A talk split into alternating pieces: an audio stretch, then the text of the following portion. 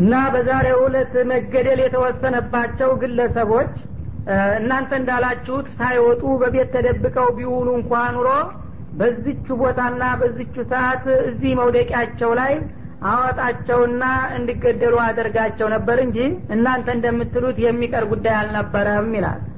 ወሊየብተሊ አላሁ ማ ፊ ሱዱሪኩም እና ይህን አይነት ሁኔታ የፈጠረው አላህ በልቦናችሁ ውስጥ ስታምቁትና ስደብቁት የነበረውን ኒፋቃችሁን ሊያጋልጠውና ሊፈትነው ፈልጎ ነው። ወሊዩመሒሶ ማ ፊ ቁሉቢኩም በልቦናችሁ ውስጥ ያለውን ደግሞ ከንቱ አስተሳሰብም ሊያጸዳው ፈልጎ ነው እንጂ እናንተ እንደምትሉት የተወሰነው ነገር የሚቀር አልነበረም ይላል። ወላህ አሊሙን ቢዛት ሱዱር። አላህ ምንጊዜም በሰዎች ልቦና ውስጥ የተደበቁና የተሰወሩትን ምስጢሮችም ሳይቀር አብጠርጥሮ የሚያቅነውና በዚህ መልክ እኔ ይልቁንስ ልንገራችሁ እናንተ የምትሉት ይቅርና አላቸው ነው። እና ሙናፊቅ እንግዲህ ብዙ ጊዜ ኢማን ስለሌለው አንድ ነገር በሚፈጠርበት ጊዜ እንዲህ ባይሆን ኑሮ እንዲህ ባልሆነ ነበር እንዲህ ብናደርግ ኑሮ እንዲህ እናገኝ ነበረ እያለ ለውን ይደረድራል ማለት ነው ለው የሚባል ነገር ደግሞ ለሙእሚን አይሰራም። ምክንያቱም በቀደር ታምኗል። አላህ የወሰነው ነገር አይቀርም ከተባለ መሞት ያለበት ሰው እንዲህ ባይሆን ኑሮ አይሞትም አይባልም። አላህ ቀድሮት ነው መባል ነው የሚገባው። እናንተ ግን እዚህ እሁድ ዘመቻ በዛሬ ሁለት ባትመጡ ኑሮ እነገሌ እነገሌ መገደል አይችሉም ነበረ ነው የምትሉት ያላችሁ። ይህ ደግሞ ከእናንተ ይልቁንስ ሰዎች የሚሰሩትንና የሚናገሩትን ብቻ ሳይሆን በልባቸው የሚቋጥሩና የሚያስቡትንም ጭምር የሚያውቀው ጌታ ያውቃልና የማይቀር ጉዳይ ነበር ቤትም ቢውሉ ብሌ መልሳለሁኝ ነው የሚለው። እነለዚነ ተወለው ሚንኩም የውመ ጀምዓን እነዚያ ከእናንተ መካከል ሁለቱ ቡድኖች በውጊያው በተገናኙበት እለት ወደ ሽሽት ያመሩ የሆኑት ይላል። ኢነመስተዘለሁም ሸይጣን ቢባዲማ ከሰቡ። ቀደም ሲል በፈጸሙት ወንጀል ሳቢያ ሰይጣን ነው ያሳሳታቸውና ያወናበዳቸው ይላል እነዛ እንግዲህ ከኋላ ጀርባ እንዲጠብቁ የተመደቡት በአብዱላህ ብኑ ጁበይር መሪነት እንዳትሄዱ እየተባሉ እምቢ ብለው በመምጣታቸው አላህ ተቆጥቶባቸው ነው። ጦሩ እንደዛ ውጤቱ ባልተጠበቀ መልኩ እንዲከሽፍ የተደረገው ነው የሚለው። እነዛ ሰዎች በአማናቸው ቢቀመጡ ኑሮ ይልቁንስ የዚህ አይነት ዕቁባ አላህ አያመጣባቸውም ነበረ። እና ቀደም ሲል የነቢዩን ትእዛዝና አደራ ጥሰውና አፍርሰው ሲመጡ ጊዜ በእናንተ ሀሳብ ነው እንዴ? ለጥቅም ለገንዘብ ለምርኮ ብላችሁማ የነቢዩን ትእዛዝ ተጣሳችሁ በሉ ታገኛላችሁ በማለት አላህ ለእንዲህ አይነት ውድቀት አበቃ። እነሱም ብቻ ሳይሆን ሰላማዊዎቹንም ጭምር ጓደኞቻቸውን አስጎዷቸው ማለት ነው። ምክንያቱም አንድ አካል የሆነ ቡድን አንዱ ክንፍ በሚያጠፋ ጊዜ በሱ መዘዝ ሌላውም አብሮ ይጎዳልና ማለት ነው። ወለቀድ አፈላሁ አንሁም። ሁኖም ጥፋታቸው ቀላል አልነበረም በዚህ በዱንያ መጠቃቱ መቆሰል መገደሉ ብቻ ሳይበቃ በአኸራም በእጅጉ የሚያስቀጣ ነበረና ግን አልቀጣቸውም ይቅር ብያቸዋለሁ በዚሁ ይብቃ ይላል። ኢናላህ ገፉሩን ሐሊም።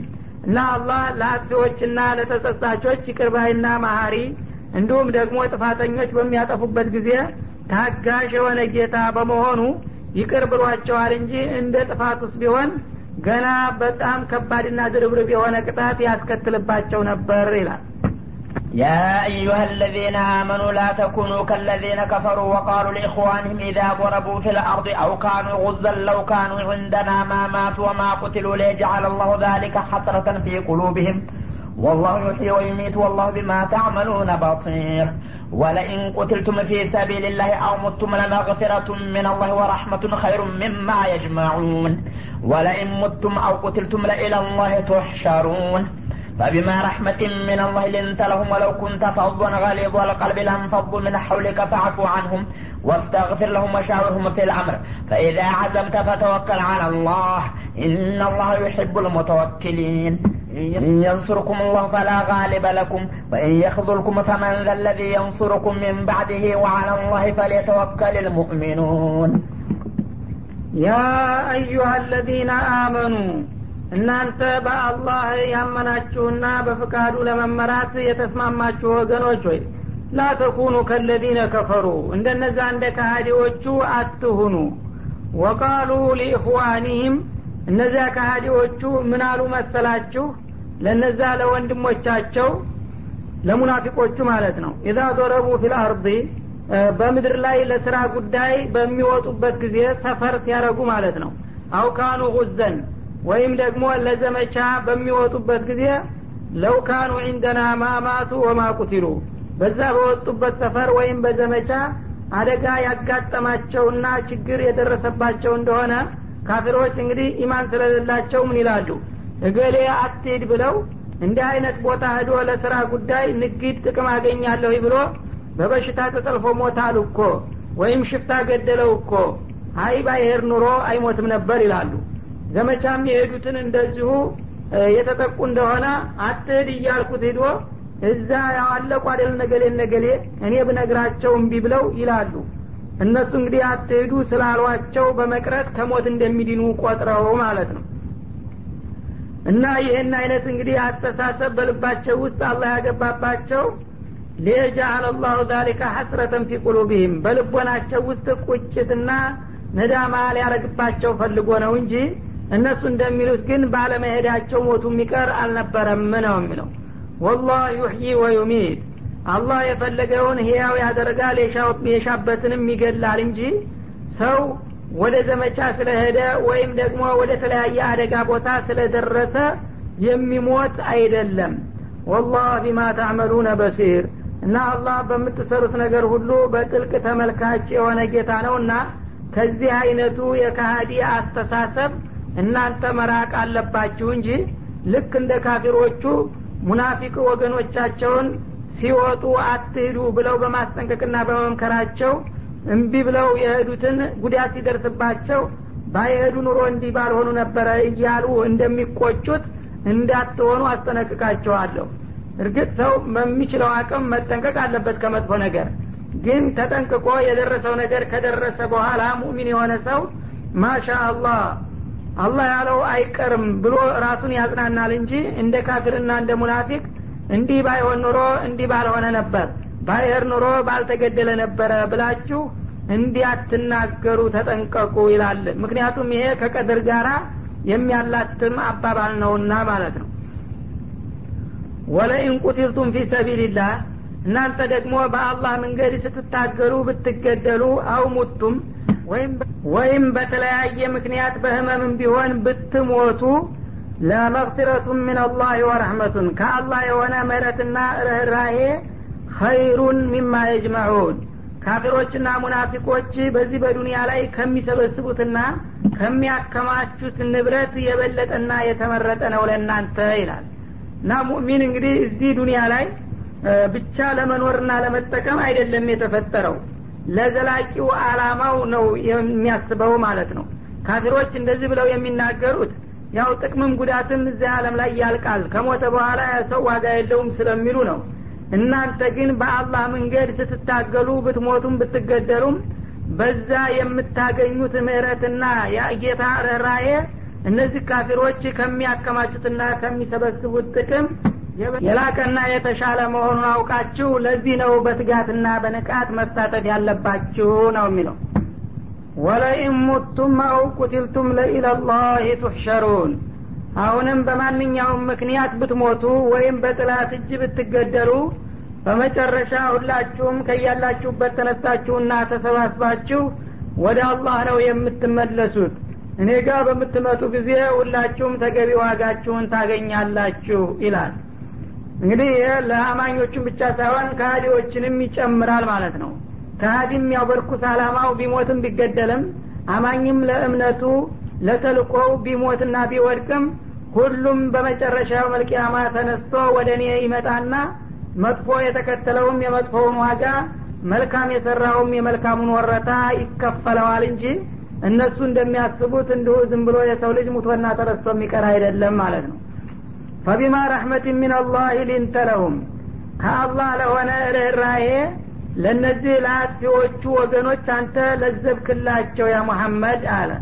ወለው ኩንተ ፈضን እንደ ሌላዎቹ መሪ አንተ ሀይለኛ ገረጭራጫና ገሊዞል ቀልቢ ልበደንዳና ብትሆን ኑሮ ለንፈዱ ምን ሀውሊክ አሁን በፈጸሙት ጥፋት ሳቢያ ግልምጫና ፍጥጫ ብታስከትልባቸው ኑሮ ከአካባቢ እንደተበተኑ በቀሩ ነበረ።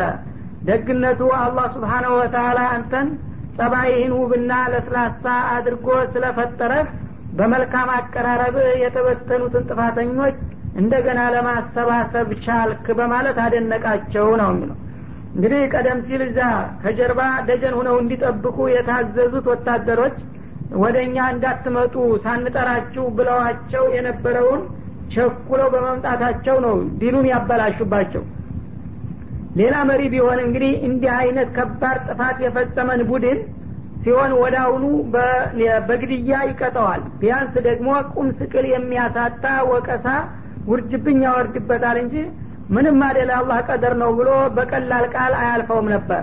አንተ ግን በጣም በርኅራዬ የተሞላህ አርቆ ሀሳቢና ለዘብተኛ የሆንክ ሰው በመሆንህ ሰሀቦች እንደዛ አጥፍተው እንዳላጠፉ እንግዲህ አላህ የሻው ነገር አይቀርምና ምንም አደል አይዟችሁ ብለህ እነሱን እንደገና ባለማስደንገጥህ አሁኑ እንደገና ወደ አንተ የመመለስና የመሰባሰብ እድላችሁ ተሳካ በቀላሉ።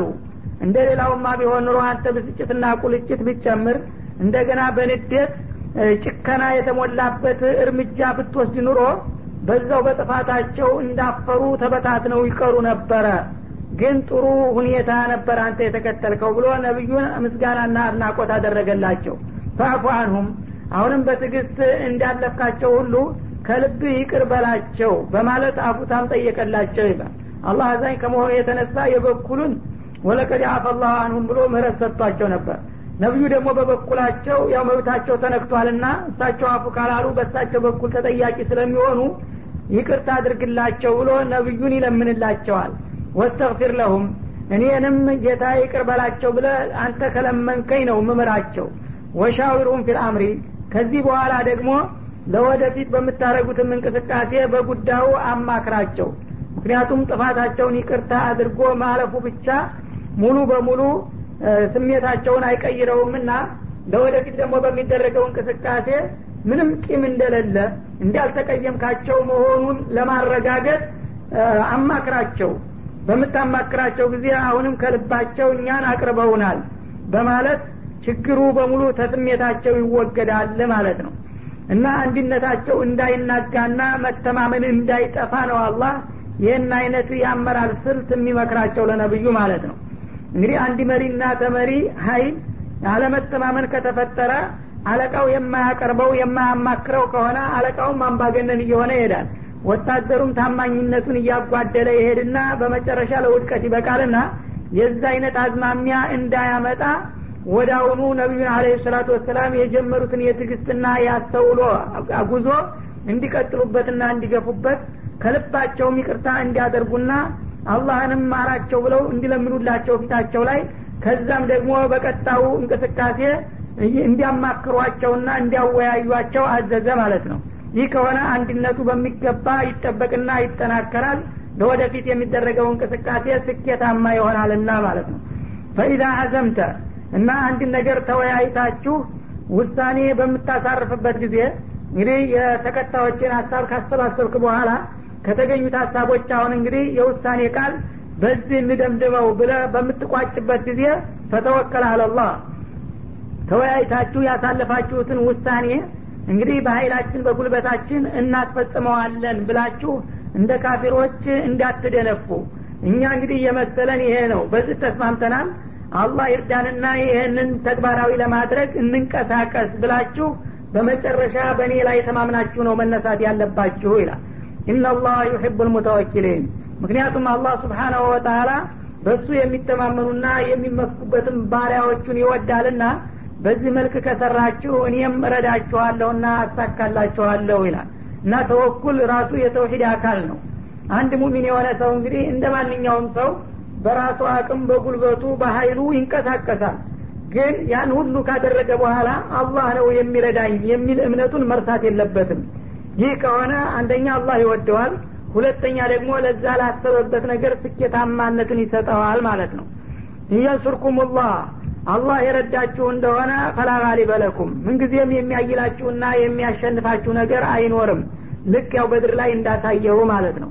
ወኢን የክዙልኩም አላህ ደግሞ ተቆጥቶ ያጋለጣችሁ እንደሆነ ፈመን ደለዚ የንሱሩኩም ሚን እሱ ካጋለጣችሁ በኋላ ማን ነው የሚረዳችሁና የሚደግፋችሁ? ያው በኦህር ላይ እንደታየው ማለት ነው። ወአለላህ ፈለተወከል ልሙእሚኑን።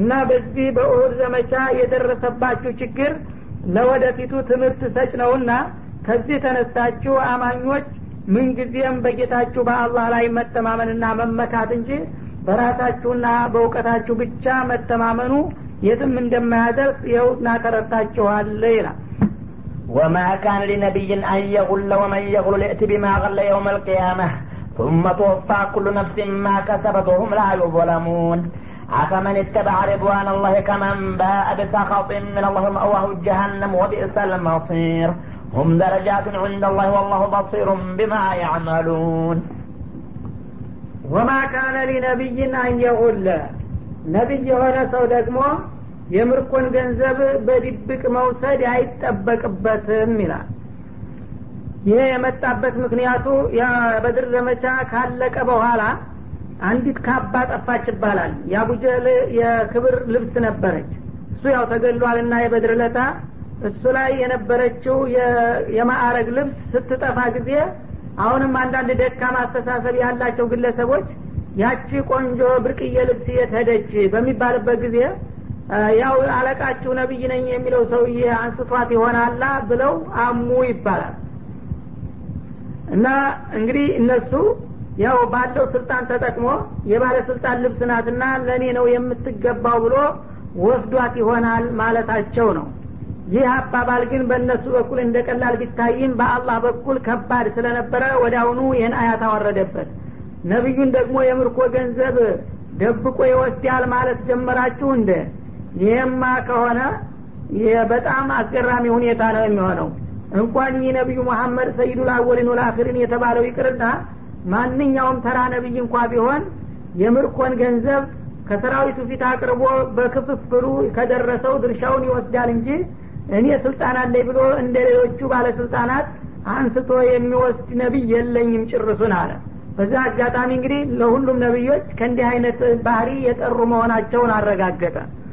ወመን የግሉል የእቲ ቢማ የውም አልቅያማ ማንም ሰው ቢሆን ከምርኮ ገንዘብ ሳያስፈቅድና ወይም በክፍያ ሳይደርሰው አንድን ነገር ደብቆ የሚወስድ ሰው ካለ ያን ደብቆ የወሰደውን ገንዘብ አነሰም አደገም የውመልቅያማ በመላው የዓለም ህዝብ ፊት እያውለበለበ ይዞ እንዲመጣና እንዲጋለጥ አደርገዋለሁኝ ታዲያ እንዲህ አይነት መዘዝ የሚያስከትለውን ነገር ነቢይ ሊሰራው አይጠበቅም ይላል ثم توفى كل نفس ما كسبت وهم لا يظلمون መጀመሪያ እንግዲህ አላ ሩኡስ ላሻድ በዚህ መልክ ከተጋለጠና ከተዋረደ በኋላ ከዳተኛው በመጨረሻ ደግሞ ነፍስ የተባለች ሁሉ ስትሰራው የነበረውን ዋጋ ውጤት ትረከባለች። የዛ ጊዜ ደግሞ በሌላው ጥፋቱ ቀጣይ ቅጣቱን ሊያገኝ ይችላል። ይሄ ሁሉን የሚባል ነገር ግን ልዩ ጥፋት ስለሆነ ከሁሉም በፊት የሚያስጠይቅና የሚያጋልጥ የሚያስቀጣ ነው በላቸው ይላል። እና እንግዲህ አቡጀህልን የገደሉት ሁለት ወጣቶች ነበሩ እነሱ ገለውት ወዳው አልፈው ወደ ሌላው በመቀጠል ሄዱ።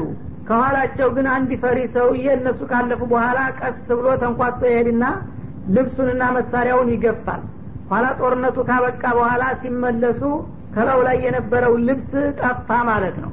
ማን ወሰደው? ማን ወሰደው? እየተባለ ሲጠያየቁ አንዳንዶቹ ተነስተው ያው አለቃችሁ ወስዶላቸው ይሆናል እንጂ ማን ይደፍራል እሱን አሉ። ይህ ጊዜ ይህ ነገር ተሰማ ወደ አሁኑ ነቢያችን አለ ሰላቱ ወሰላም ሰበሰቡና የጠፋውን እቃ አውጡ ያያችሁም ያነሳችሁም ካላችሁ በማለት ጥያቄ አቀረቡ። ይህ ጊዜ ያ የደበቀው ሰውዬ ቢደብቅም ወሂ እንደሚያጋልጠው ስለሚያቅ እንደገና እየተርበተበተ መጣና እኔ ነኝ የወሰድኩትና የደበቅኩት አለ። ምን ነካህና ነው እንዲህ አረከው ሲል ጊዜ እንዲያው ልብሷ ደስ የምትል ስትሆን ጊዜ ጉጉት አደረብኝና ደብቄ ለማስቀረት ሳይሆን ያው ሌላ ሰው እንዳይቀድመኝ በቁጥጥር ስር ካረኩ በኋላ እርሰውን ቀስ ብዬ ላስፈቅድ ፈልጌ ነበረና አሁንም ይስጡኝ ይፍቀዱልኝ ብሎ ጥያቄ አቀረበ። ይህ ጊዜ አቡበክር ተናደዱ ይባላል።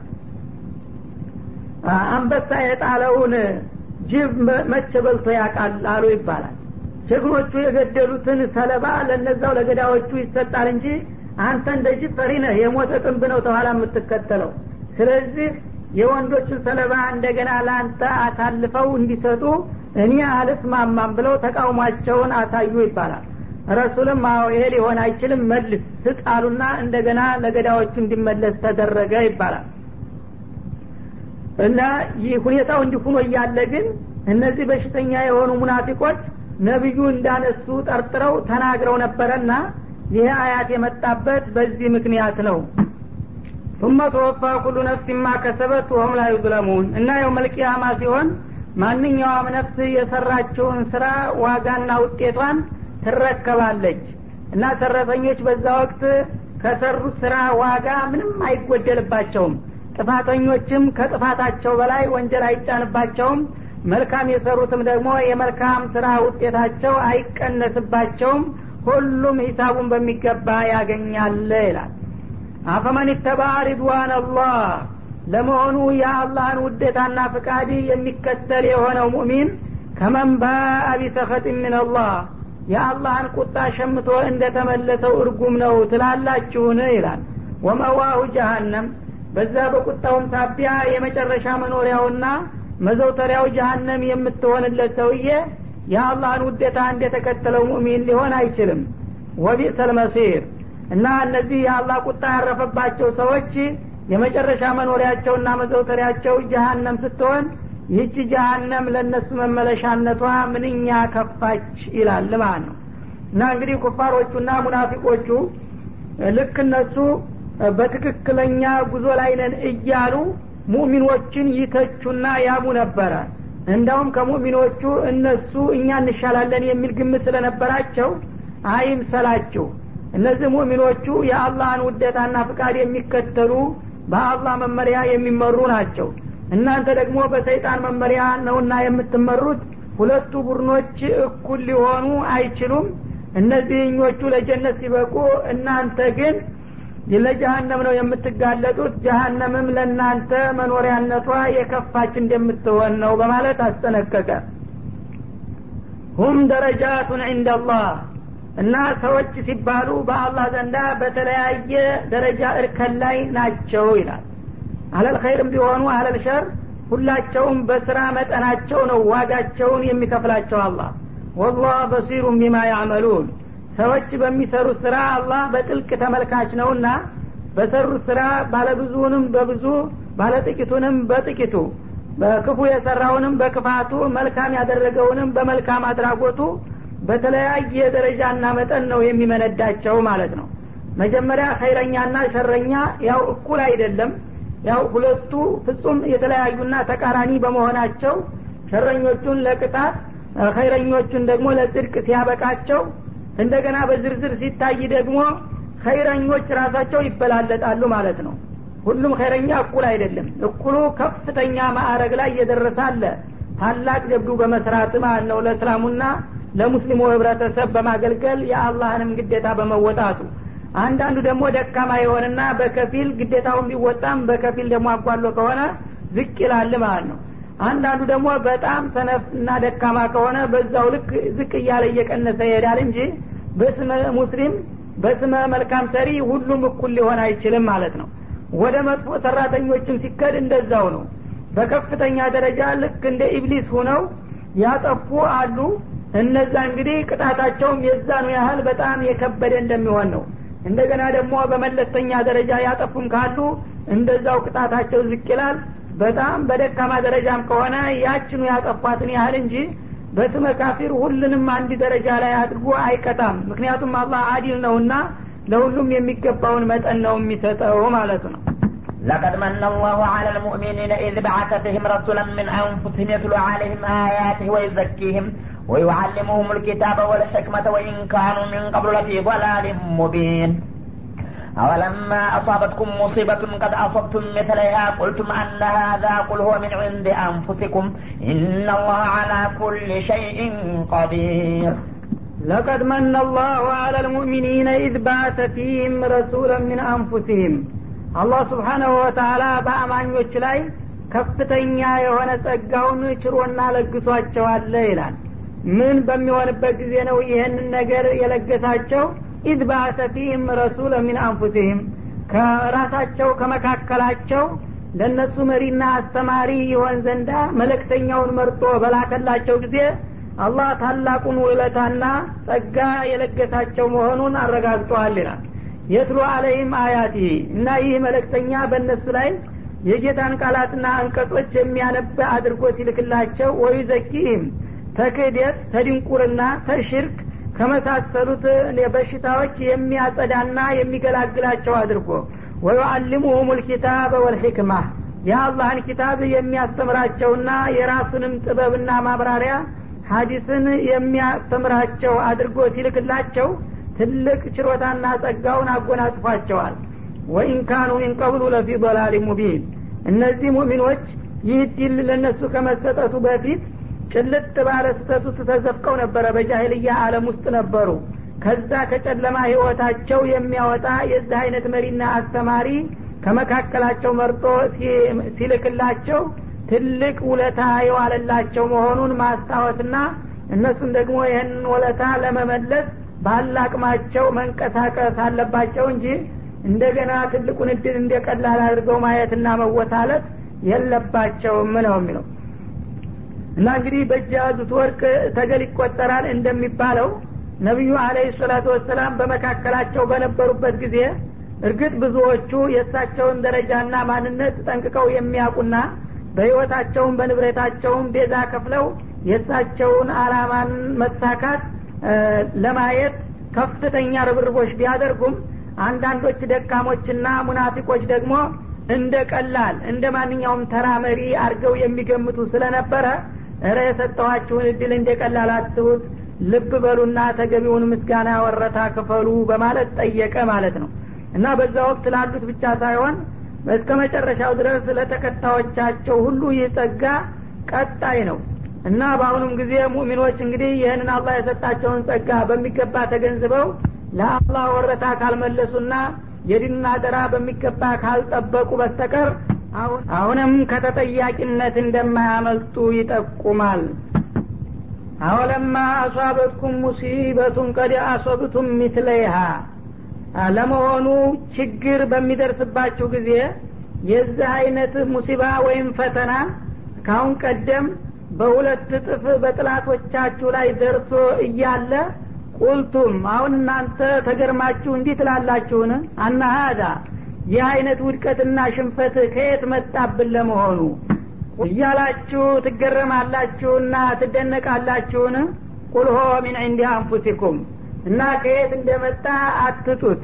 ከራሳችሁ በኩል ነው የመጣባችሁ በላቸው ኢናላህ አላ ኩል ሸይን ቀዲር። አላህ በማንኛውም ነገር ላይ ችሎታው የላቀ የሆነ ጌታ ነውና እናንተም ታጠፋችሁ እንደዚህ የማረግ መሆኔን ለማሳየት ሁን ብዬ ያደረግኩት ነው ብለ ንገራቸው ይላል።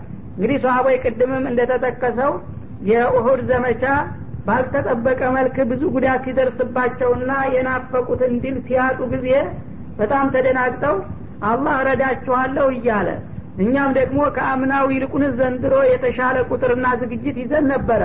እንዴት ሊመጣብን ቻለ የዚህ አይነት ውድቀት እያሉ መጠያየቅ ጀመሩ ማለት ነው ምክንያቱ እስካሁንም አልገባችሁም እንደ የአላህን አደራ ጥሳችሁ ረሱል ያዘዟችሁንና የሰጧችሁን ቦታ ለቃችሁ በመምጣት ራሳችሁ ያመጣችሁት ውጤት ነዋ ከየት መጣ እንዴት ትላላችሁ እንዴት ጥፋታችሁን አትገነዘቡም በማለት አሁንም ወቀሳውን ቀጠለ ማለት ነው وما أصابكم يوم التقى الجمعان فبإذن الله وليعلم المؤمنين ወማ አሷበኩም የውም አልተቀል ጀምአን ሁለቱ ቡድኖች በውጊያው ሜዳ ላይ በተገናኙበት እለት የደረሰባችሁና ያጋጠማችሁ ችግር ፈቢኢዝኒላህ በአላህ ፍቃድ ነው። ሁን ብሎ ነው እንዲደርስባችሁ ያደረገው በላቸው።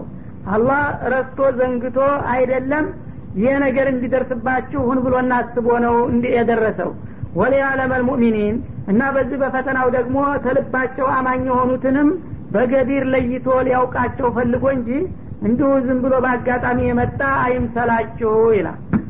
እነሱ በወቅቱ እንደ ቀላል የቆጠሩትን ስተት እሱ ግን በጣም ትኩረት ሰጠና ደጋግሞ ወቀሳቸው ማለት ነው። ለምንድን ነው የነቢዩን ፍቃድ መጣስ ማለት በቀጥታ ያው የአላህን ፍቃድ ከመጣስ የተለየ ስላልሆነ እንደዚህ ነው ወደፊትም የሚያጋጥማችሁ። ስለዚህ ነቢዩ ያዘዟችሁን ነገር ሙሉ በሙሉ ማክበርና መከተል አለባችሁ። ካልሆነ